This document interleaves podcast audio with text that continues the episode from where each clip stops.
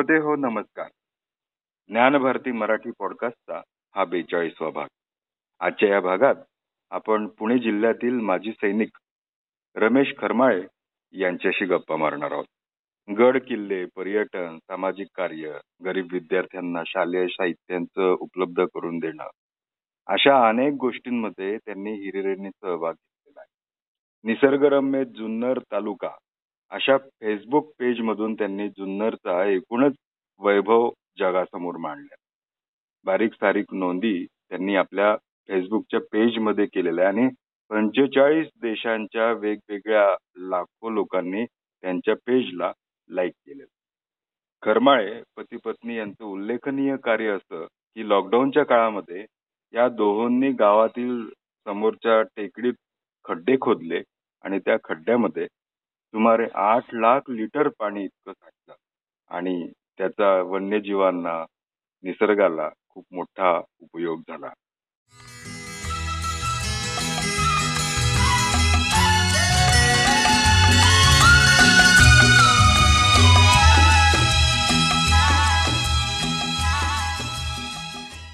नमस्कार रमेशजी.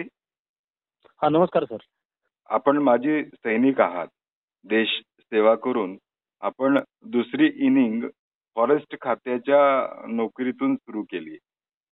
त्या सगळ्या प्रवासाबद्दल आमच्या ज्ञानभारती मराठी पॉडकास्टसाठी सांगा ना. सतरा वर्षाचा जो माझा देश सेवेचा प्रवास आहे सर. ह्या देश सेवा करत असताना खूप काय अनुभवलं. आणि देशाप्रती आपण कसं जागरूक राहावं हा त्या पाठीमागून खूप मोठा संदेश आमचे जे असणारे जे बेळगाव प्रशिक्षणातील जे माझे शिक्षक असतील गुरु असतील यांच्या माध्यमातून मिळाला. की देश सेवा करावी तर ती मनापासून करावी आणि देश सेवा करत असताना इतरांना आपण कशी मदत करत असतो त्याचा फायदा कसा होत असतो? त्यानंतर आपला स्वतःचा आपण शत्रू सैन्यापासून कसा बचाव करू शकतो? आपलं शरीर आपण तंदुरुस्त व्यायामाच्या माध्यमातून कसं करू शकतो? डोंगरदारे आपण कशी फिरू शकतो? किंवा शत्रूच्या सैन्यां सैन्यांशी आपण दोन हात कसे करून आपला विजय मिळवू शकतो? अशा बऱ्याचशा काही ज्या घटना आहेत त्याच्यामध्ये सगळ्यात महत्वाचं जो महत्त्वाचा जर विषय असेल आपण आपलं मन किती घट्ट करू शकतो? अगदी समोरून गोळी जरी आली तरी आपण ती छातीवर झेलून आपण शत्रू सैन्याशी सामना करू शकतो एवढी निडरता जर मिळत असेल तर मला वाटतं ह्या सैनिकी नोकरीतून मिळाली. आणि मी हेड्स ऑफ आहे आपल्या सगळ्या इंडियन आर्मीतल्या सैनिकांसाठी त्यांचे जे शिकवतात त्यांच्यासाठी की असे निडर जवान तयार होणं खूप गरजेचं आहे. परंतु हा एक भाग आहे की नोकरी करत असताना खूप काय अशा गोष्टी जाणवल्या की आपण सैनिकी जीवन जगत असताना किंवा आपण भारतीय म्हणून एक जगत असताना की आपल्याला जे जगवण्याचं काम हा निसर्ग करत असतो.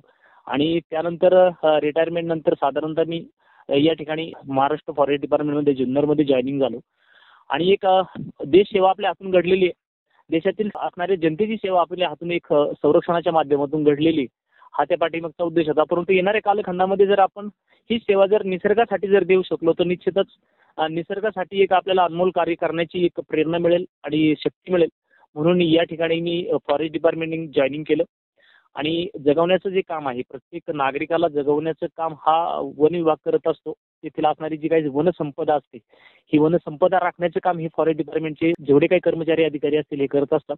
एक ऑक्सिजनच्या ऑक्सिजनचं जे प्रमाण हवेमध्ये असतं हे ऑक्सिजन आपल्याला टिकवण्याचं काम करतं ज्याला आपण प्राणवायू म्हणतो. आणि हा जर कुठं कमी जास्त जर झाला तर प्रत्येक नागरिक हा कुठेतरी वेगवेगळ्या प्रकारच्या आरोग्यदायी विकाराने विकार जोडले जातात आणि त्याच्यातून त्यांना नुकसान होतं आणि आयुष्य. कमी होतं. म्हणून हे जर टिकवायचं जर आपण जर प्रयत्न केला की ही जी बायोडायव्हर्सिटी ही सगळ्यात मोठी देण आहे. आणि म्हणून मला वाटतं इंग्लिशमध्ये सगळ्यात पहिल्यांदा वन हा शब्द जो आलाय वन म्हणजे आपण जन्माला आल्यापासून पहिल्यांदा जो श्वास घेतो वनातूनच भेटतो याचा अर्थ ऑक्सिजनचा. आणि तो जगवण्याचं शेवटपर्यंत काम आपल्याला हाच निसर्ग करत असतो. आणि हे प्रमाण वाढवण्यासाठी आपण काहीतरी केलं पाहिजे. आपणही काहीतरी देणं लागतो ज्याने आपल्याला जगवलंय. हो. त्याच्यासाठी आपण कुठेतरी काम केलं पाहिजे. कुठेतरी आपण बिया गोळा केल्या पाहिजेत कुठेतरी जाऊन त्या लावल्या पाहिजेत. जसे वन्य प्राणी पक्षी आजचा दिवसही छान आहे की वन्यजीव आजचा दिवस असाच आहे. आज खूप सुंदर असा दिवस आहे आज. आणि ह्या माध्यमातून आज मला भारती चॅनलने बोलण्याची आज आपण संधी दिली सर. खरंच मी शुक्रगुजार आहे की आपण मला या ठिकाणी बोलण्याची संधी दिली. की निसर्गामध्ये हजारो लाखो कितीतरी वन्यजीव आहेत. आणि वन्यजीव प्रत्येक वन संपदा सांभाळण्याचं काम करत असतो मानव सोडून. मला वाटतं. मानव हा पृथ्वीसाठी खूप मोठा बोज आहे सर. असं माझं तरी वैयक्तिक एक मत आहे. कारण पृथ्वी तलावर जर माणूस नसेल तर मला वाटतं या निसर्ग संपदेला कोणत्याही प्रकारचा धोका निर्माण होणार नाही. आणि या ठिकाणी जी काही घटना घडत असतात आज आपण पाहतोय की चक्रीवादळ कधी नाही येणार. वर्षातून एक दोन वेळा लागले. कुठेतरी भूस्खलन व्हायला लागले. पावसाचं प्रमाण चित्रविचित्र झालेलं पाहायला मिळतंय. म्हणजे आपले जे तीन ऋतू आज राहिलेत की नाही हा एक मोठा प्रश्न पडलाय हो हो. कारण डिसेंबर सारख्या महिन्यामध्ये पाहतोय आपण की कधी आंब्याला नाही येणार आंब्याला न येणारा बार डिसेंबर महिन्यामध्ये येतोय. जो जो की आता आपल्या या टायमिंगला येत असतोय. परंतु हेही चित्र पाहायला मिळालं की तापमानामध्ये झालेला बा- बदल हा सजीव सृष्टीसाठी म्हणजे निसर्ग सौंदर्यासाठी खूप घातक आहे. आणि त्याच्यातली बरीचशी काही कारण आहेत की निसर्गातील झालेला बदल हा शेती उद्ध्वस्त करण्यासाठी उद्ध्वस्त करण्याचा प्रयत्न करत असतो. हा बदल घडण्याचं कारण एकमेव मानव आहे. आणि हे बदल जर आपण भविष्यामध्ये जर विचारात निसर्गाला जर घेतलं नाही तर हे असे बदल एवढे घडत जातील की मनुष्य एक वेळ असेल की मनुष्याला आपल्या प्राणांना मुकावं लागेल. आज आपण पाहतोय कोरोनाजन्य परिस्थितीमध्ये की ऑक्सिजनचं प्रमाण आपल्याला निसर्गाने दाखवून दिले की हे आपण जर निसर्गाकडे जर पाहण्याचा दृष्टिकोन जर बदलला नाही तर हो. आपण निश्चितच हे ऑक्सिजनचं प्रमाण कमी होत जाईल आणि कोरोनाजन्य परिस्थितीमध्ये जे आपण विकत ऑक्सिजन वा- वापरतो उद्या जर कालखंडामध्ये जर निसर्गच राहिला ना तर तोही ऑक्सिजन आपल्याला कुठे निर्मिती करता येणार नाही. आणि याच्यापासून लाखो जीव याच्यामध्ये जातील. सगळ्यात पहिल्यांदा मनुष्याला करावी लागेल. हा त्या पाठीमागचा उद्देश आहे. कोरोनाजन्य परिस्थितीमध्ये आज आपण भरपूर काय भोगले सर. हो परंतु हे भोगत असताना की बरेचसे काही व्यक्ती आहे की त्यांना निसर्गाचं महत्त्व आज कळायला लागले. म्हणून माझा एक सांगण्याचा उद्देश होता की त्या ठिकाणी आपल्याला बिया अवेलेबल असतील. म्हणजे अगदी आपल्या फायद्याच्याच नाही कुठल्याही वनस्पतीच्या बिया असतील त्या गोळा करा. ज्या ज्या वेळेस पावसाळा येणार आहे जुलै ऑगस्टमध्ये त्या बिया ते लावण्याचा प्रयत्न करा का जेणेकरून आपल्या ज्या डोंगर रांगा आज उघड्या बोडक्या झालेल्या पाहायला मिळतात त्या कुठेतरी हिरवाईचा शालू निघतील कारण वातावरणाचा बदल हा ह्या उघड्या डोंगर रांगा खडक तापून होत असते आणि जेवढा खडक तापत जाईल तेवढा उष्णतेत वाढ निर्माण होत जाईल. जागतिक तापमान वाढ आज सध्या जी भेडसावती त्याची कारणच ती आहे सर सध्या. जर. वातावरणातील ह्या ह्या उष्णतेचं प्रमाण जर वाढत गेलं एक दोन डिग्री सेल्सिअसनी जर आपण तापमानाची वाढ जर झाली तर मला वाटतं संपूर्ण सजीव सृष्टी याच्यामध्ये बेहाल होणार आहे आणि याच्यामध्ये सगळ्यात जास्त रोगाला कारणीभूत मनुष्य ठरणार आहे. तर जागतिक तापमानवाढीमध्ये जी समुद्राची जी पाण्याची लेवल आहे सी लेवल ही झपाट्याने वाढते. त्याचं कारणच आहे की हिमपर्वत मोठमोठाले हिमपर्वत वितळले जातात त्याची पाणी समुद्रामध्ये येते. मी गेट ऑफ इंडियाचं एक उदाहरण देईल. गेट ऑफ इंडियाचं जर मुंबईचं जर चित्र पाहिलं सर की पूर्वीच्या काळचं जर चित्र आपण गेट ऑफ इंडियाचं पाहिलं तर त्याच्यापासून समुद्र खूप लांबवर होता. बरोबर. आणि आज आपण जर पाहिलं तर त्या लाटा अगदी गेट ऑफ इंडियाला जोरात आदळताना आपण आज पाहतो. याचा अर्थ जे जमिनीचं जे प्रमाण आहे तर आणि एकोणतीस टक्के हे कुठेतरी एकोणतीस टक्के जमीन आज राहिलेली नसून ती कमी प्रमाणामध्ये झाली. कारण गेट ऑफ इंडियापर्यंत जर समुद्राचं पाणी येते हा संपूर्ण समुद्राचा जो भाग आहे भारतातीलच नाही संपूर्ण जगाचा हा जास्त प्रमाणामध्ये व्यापला गेला असेल आणि जमिनीचं प्रमाण अजूनही कमी झालं असेल. ही जर जागतिक तापमान वाढ जर रोखायची असेल आपल्याला तर याच्यासाठी आपल्याला पर्यावरणाकडे कुठेतरी वळलंच पाहिजे. आणि येणाऱ्या कालखंडामध्ये जर आपण याच्याकडे दुर्लक्ष जर केलं हा निसर्ग आज फक्त आपलं कोरोनाजन्य परिस्थितीमध्ये तोंड बंद केलंय तर येणाऱ्या कालखंडामध्ये आपलं संपूर्ण शरीर बंद करायला तो निश्चितच लावेल असं मला त्या माध्यमातून वाटतं आणि एक भीती वाटते. म्हणून निसर्गाप्रती आपण एक योगदान देणं खूप गरजेचं आहे. आपले जे पूर्वज होते खूप हुशार होते सर आपल्या पूर्वजांनी जगातली सात आश्चर्य अशी बनवली की त्याचा उलगडा आज आपण प्रत्येक ग्राहवर जाऊन केला अं, ग्राहवर केलाय तरी आपल्याला होत नाही. म्हणजे हुशार पूर्वज होते की आपण होतो हा प्रश्न नेहमीच मला पडत असतो. की आपले पूर्वज खूप हुशार होते. आणि पूर्वजांना जर त्यांची संकल्पना एवढी छान होती जगातले सात आश्चर्य ते बनू शकतात तर त्यांनी औद्योगिकरणामध्ये खूप काही विकास केला असता परंतु तो विकास त्यांनी केलेला नाहीये. त्याचं कारणच ते की येणाऱ्या कालखंडामध्ये जर मानवजात टिकून जर ठेवायची असेल तर या निसर्गाला कोणत्याही प्रकारचं आपण डिस्टर्ब करता कामा नये. असं कोणतंही आपण औद्योगिकरण करायला नकोय की जेणेकरून मनुष्य डिस्टर्ब होईल आणि मनुष्य जात या पृथ्वीतलावरून नष्ट होईल. ही धारणा जी आहे ही आपल्या असणाऱ्या पूर्वजांची होती. आणि पूर्वजांनी ते जोपासले त्यावेळेस. म्हणजे अगदी पूर्वजांनी जरी पाहिले तरी विहिरी जरी खोदायची ठरल्या तर बारवे सारख्या विहिरी पायऱ्यांच्या विहिरी त्यांनी खोदल्या हो. म्हणजे पु- दिवसभर मनुष्य त्याच्यामध्ये उतरून पाणी पिईन आणि दिवसभर पा- तहानेने व्याकुळ झालेला जो जीव आहे चार पायाचा जो प्राणी आहे हा रात्रीचं जाऊन त्याच्यामध्ये पाणी पिईल ह्या संकल्पना त्यांच्या होत्या पहा. म्हणजे निसर्गाचा दृष्टिकोन जर असेल तर त्या माणसांकडे होता. आज आपण ती दृष्टी हरवली. ती दृष्टी जर आपण परत जर आणली नाही तर येणाऱ्या कालखंडामध्ये खूप काय आपल्याला भोगावं लागेल. आणि पूर्वजांच्या ह्या ज्या संकल्पना आहेत जगातले सात आश्चर्य ते बनू शकत होते. तर जगातले मला वाटतं खूप काय औद्योगिकरण ते करू शकत होते परंतु त्यांनी ते केलं नाही. येणाऱ्या कालखंडामध्ये माणसामध्ये निगेटिव्हिटी एवढी भरली आहे मला वाटतं कदाचित राईट बंधूंनी विमानाचा शोध लावला नसता तर चायनामधून कोरोना मला वाटतं पूर्ण जगभर एवढ्या झपाट्याने पसरला नसता. असं मला सांगावं वाटतं सर. बऱ्याचशा काही अशा गोष्टी आहेत सर. आपण दोघं दोघं पती पत्नींनी या लॉकडाऊनच्या काळामध्ये खड्डे खोदले कष्ट केले.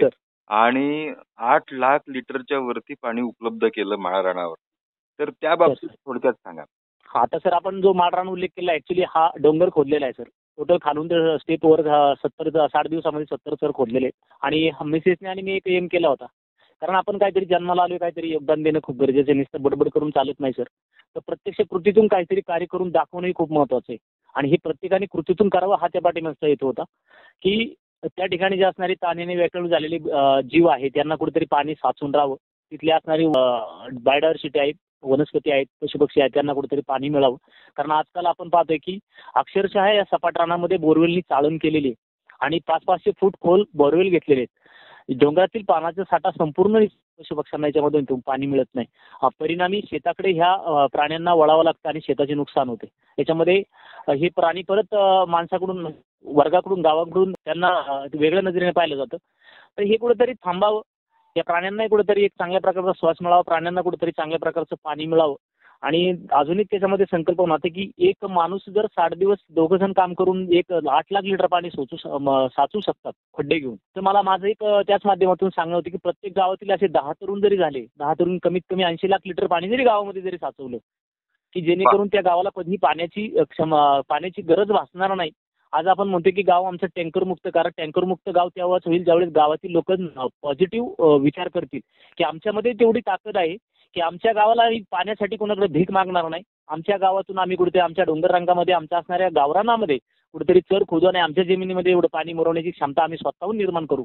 हा त्या पाठीमागचा उद्देश होता की पाण्यासाठी भीक मागण्यापेक्षा आपल्या आता हातामध्ये जी असणारी ताकद आहे फक्त एक दोन महिने खर्च करा प्रत्येकाने की अख्ख्या जगामध्ये पाणीच पाणी होईल.